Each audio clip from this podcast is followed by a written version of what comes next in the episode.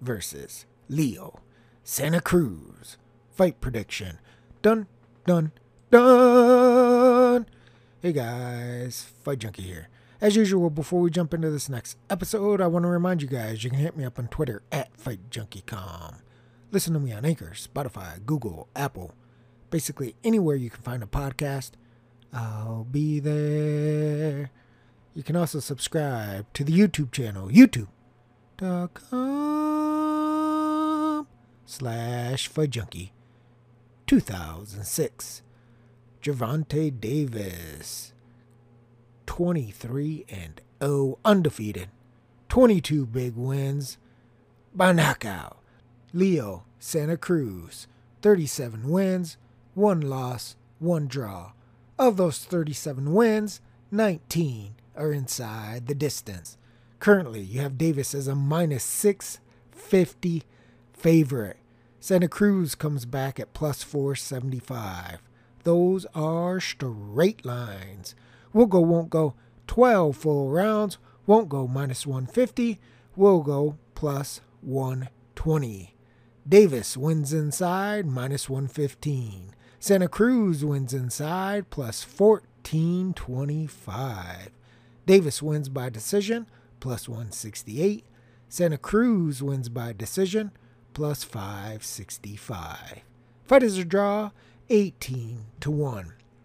This is an interesting fight, in my opinion. The odds are a little bit wide here. I get why the line is the way it is. You have the undefeated power puncher against uh, in Davis, and then you have the aggressive in your face Santa Cruz. That looks like a recipe for a disaster on the surface because obviously Davis is the puncher in the contest. Santa Cruz is a smaller guy, so they expect a collision with obviously Davis' power winning out.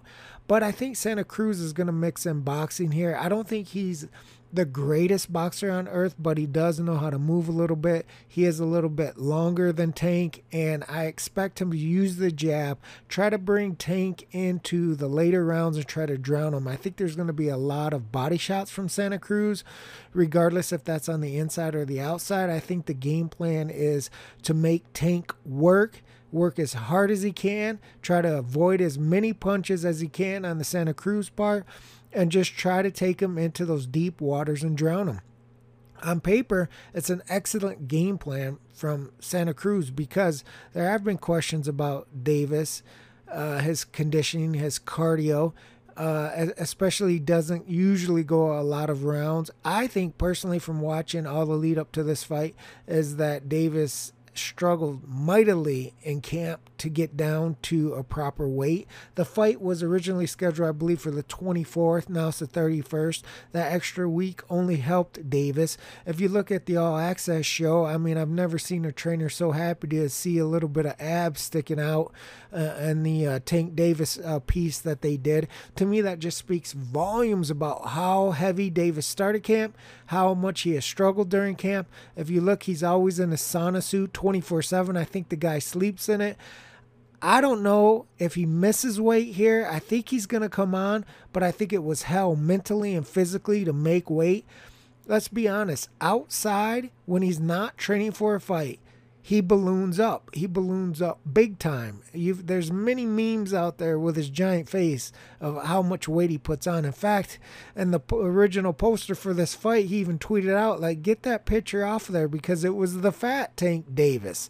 So he balloons up, and I think he ballooned up, and I think he had to work like hell to get down to the weight for this fight to take place. We'll see if he makes weight. I'm going to assume he does, but I think he really had to put in a lot of effort, and I think it's just mentally and physically exhausting. Now, as far as the game plan goes, when you're talking about Leo Santa Cruz, you have to ask yourself, is he going to be able to implement such a game plan?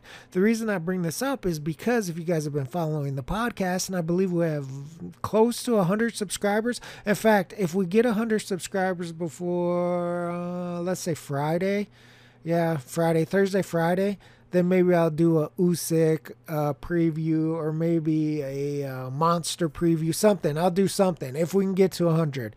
Um, but game plans. So the uh, Khabib Justin Gaethje MMA fight, UFC fight, I picked Gaethje a lot of it had to do with their game planning. They had a good game plan on paper.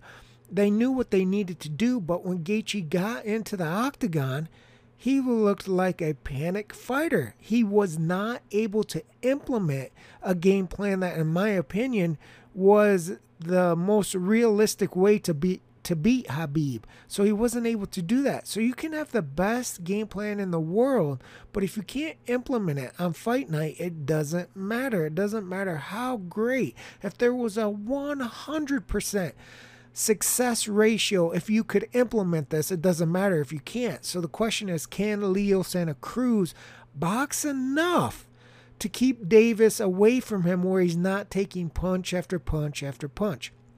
That's the big question here. Because i don't think Leo Santa Cruz is thinking he's going to box the entire 12 rounds. What I think he's going to box in spots, and punching spots because they want to hit that body of Tank. They want Tank to work and they want Tank to get exhausted. So you're going to have a little bit of a both here. You're going to have a box, a boxer moving around, and you're going to have him in the inside throwing combinations but I think he needs to time that perfectly. So, what I'm expecting from Leo Santa Cruz and his team is that he's going to box, and then in spots where he feels safe, he's going to punch.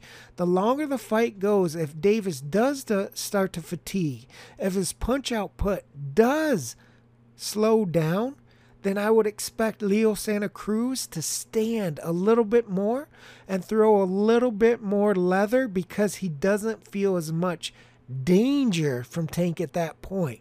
But I don't expect from the first round, unless he feels that Tank is really, really weak, that he would come out in typical Leo Santa Cruz style and just go forehead to forehead and just phone booth style brawl. That's what a lot of people are expecting. I think that's why you see the line as high as it is. I mean, at some books, Leo Santa Cruz straight is five to one. This is a four time world champion. And when you're looking on paper, I mean, Davis hasn't been to a decision, I don't think, it was like his eighth pro fight. So they're going, man, this guy's going to come out toe to toe, and Davis is going to blast him out. Another typical Tank Davis fight because Leo Santa Cruz fought the wrong fight. That certainly could happen, but that would be asinine, in my opinion, from the Leo Santa Cruz camp to go. We're going to start out early and often brawling with Tank Davis because even if he did have trouble making weight, he'll probably be strong for the first half of the fight. Even if it's three, four, five rounds, that would behoove Santa Cruz to move around, make Tank work, make him miss some punches, make him chase you down, and then just keep touching him, especially to the body. I don't care if Santa Cruz hits him at all to the face in the first half of the fight, as long as he's digging to the body, because the body is going to be absolute money in this fight because, in my opinion, Tank Davis is struggling to make weight. 100 percent. Now, obviously, Santa Cruz can't get carried away in there, especially if Tank is still strong because Santa Cruz sometimes he throws wide. He likes to throw a lot of punches in a row, and Tank Davis doesn't need a lot to put you down. So if he gets wide and he's throwing three, four, five punch combinations, it may look beautiful. They may be landing, but then Tank launches a hook, and the next thing you know, Santa Cruz is on spaghetti legs. So he has to be smart. So this is going to be, in my opinion, a really good test for Leo Santa Cruz to see what kind of a fight IQ he really has. Is he only a brawler? People would say that until you look back at the Frampton fight, the rematch, where he did a little bit more than what people would expect he's able to do. That's the kind of fight I think he has to fight here. I think he has to mix in a little bit of the machismo, and at the same time, he's got a little, he's got to use a little bit of the smarts. You know, the the brain between the ears here and the fight IQ to go. What gives me the best opportunity to win this fight? Sometimes that may be brawling. Other times that may be boxing. Other times that could be completely defensive. He's got to mix it all. He's got to bring all the tools in the toolbox and use them in the proper positions and the proper moments in the fight to get a win over Tank Davis. Because one thing you can say about Tank, sometimes he looks tired, sometimes he doesn't throw a lot, but you know he can change a fight with one punch. You saw that in the Gamboa fight even though it was a tougher fight than most people anticipated, especially against this version of, Gam- uh, of Gamboa, you still got to give Tank props for going in in the last round and sitting him down, getting the fight over. I mean, he was winning the fight. He probably didn't even need that knockdown, but he got the stoppage. So that tells you that Davis is dangerous all the way through. So when you look at this line, when you're looking at Santa Cruz, I mean, really, you could take him straight. He's not a big puncher. That's one thing you have to understand is Leo Santa Cruz is not a big puncher. He overwhelms guys, but the majority of the time he's going to a decision. So you would say, why would you even take him straight? The only reason I think you look at Leo Santa Cruz straight is as if you believe Tank had trouble making weight and you believe body, body, body. I don't care how strong your chin is. I don't care. If you get hit in the right spot in the body, it's over, baby. You don't need power to stop people to the body. So that's the only reason you you take in a weight drain fighter. It goes six, seven, eight, nine, ten rounds. You start to see him fatigue. Leo Santa Cruz has put a bunch of body shots, money in the bank. He hits him in the perfect spot. Maybe Davis can't get up. That's the only real way I could see Santa Cruz getting a stoppage. And that may be far fetched, but I think body shots are going to be part of the game plan anyway. So even if he didn't get uh, Tank Davis out of there, body shots are going to be what he's using throughout the fight to try to slow Tank down and take some of that power away from him. If you don't think Santa Cruz is going to be able to get him with a with a body shot, then obviously you would look at Cruz wins by decision. Depending on your book, you can get six to one right now. It's a nice it's a nice return on your money. Either way, I don't think you can go wrong. I think uh, Santa Cruz has value here, real value, because, like I said, I don't think Tank is going to be 100% coming into this fight. And I think there's a good chance that if Leo Santa Cruz can implement this game plan that we're talking about, it's going to be hell for Gervonta Davis. If Leo Santa Cruz just comes out, puts his chin in front of Tank and allows him to hit it, then, I mean, obviously, that's what the books think. That's what the public thinks. That's why you're getting as high as almost 7, 8, 50, depending on the book, on Gervonta Tank Davis straight. That's what the books expect. Now, if you're looking at Davis, that straight line to me is very, very, very high.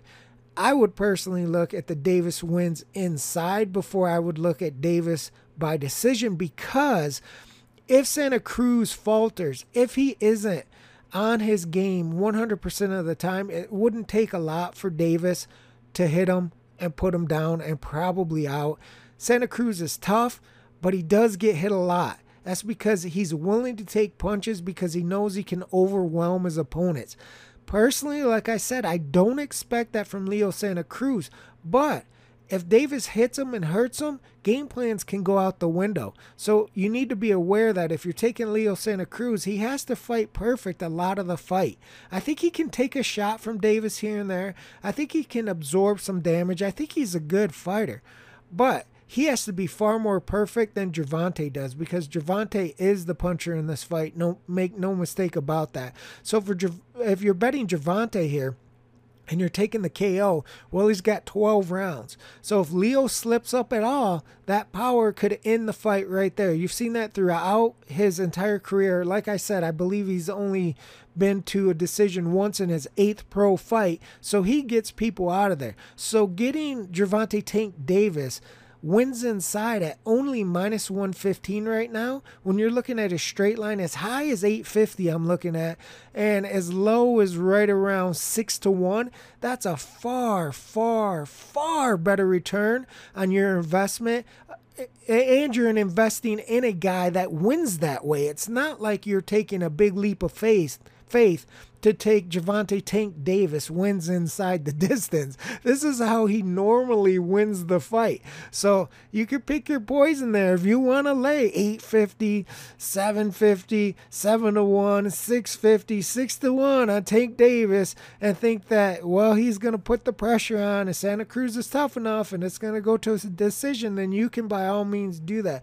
But looking over the resume, looking over how the fight would play out if Tank was able to get Santa Cruz pinned up against the ropes or even lure him into a mano a mano type of contest that goes, let's use your volume versus my power. Most people, the books included, would think that would favor Tank and not only favor him, but favor him to win inside the distance. Now, I will end with this. I'm on a terrible streak, guys. I picked the Korean Zombie, a minus 170 favorite to beat Brian Ortega in a UFC MMA fight. Yeah, he lost a wide decision.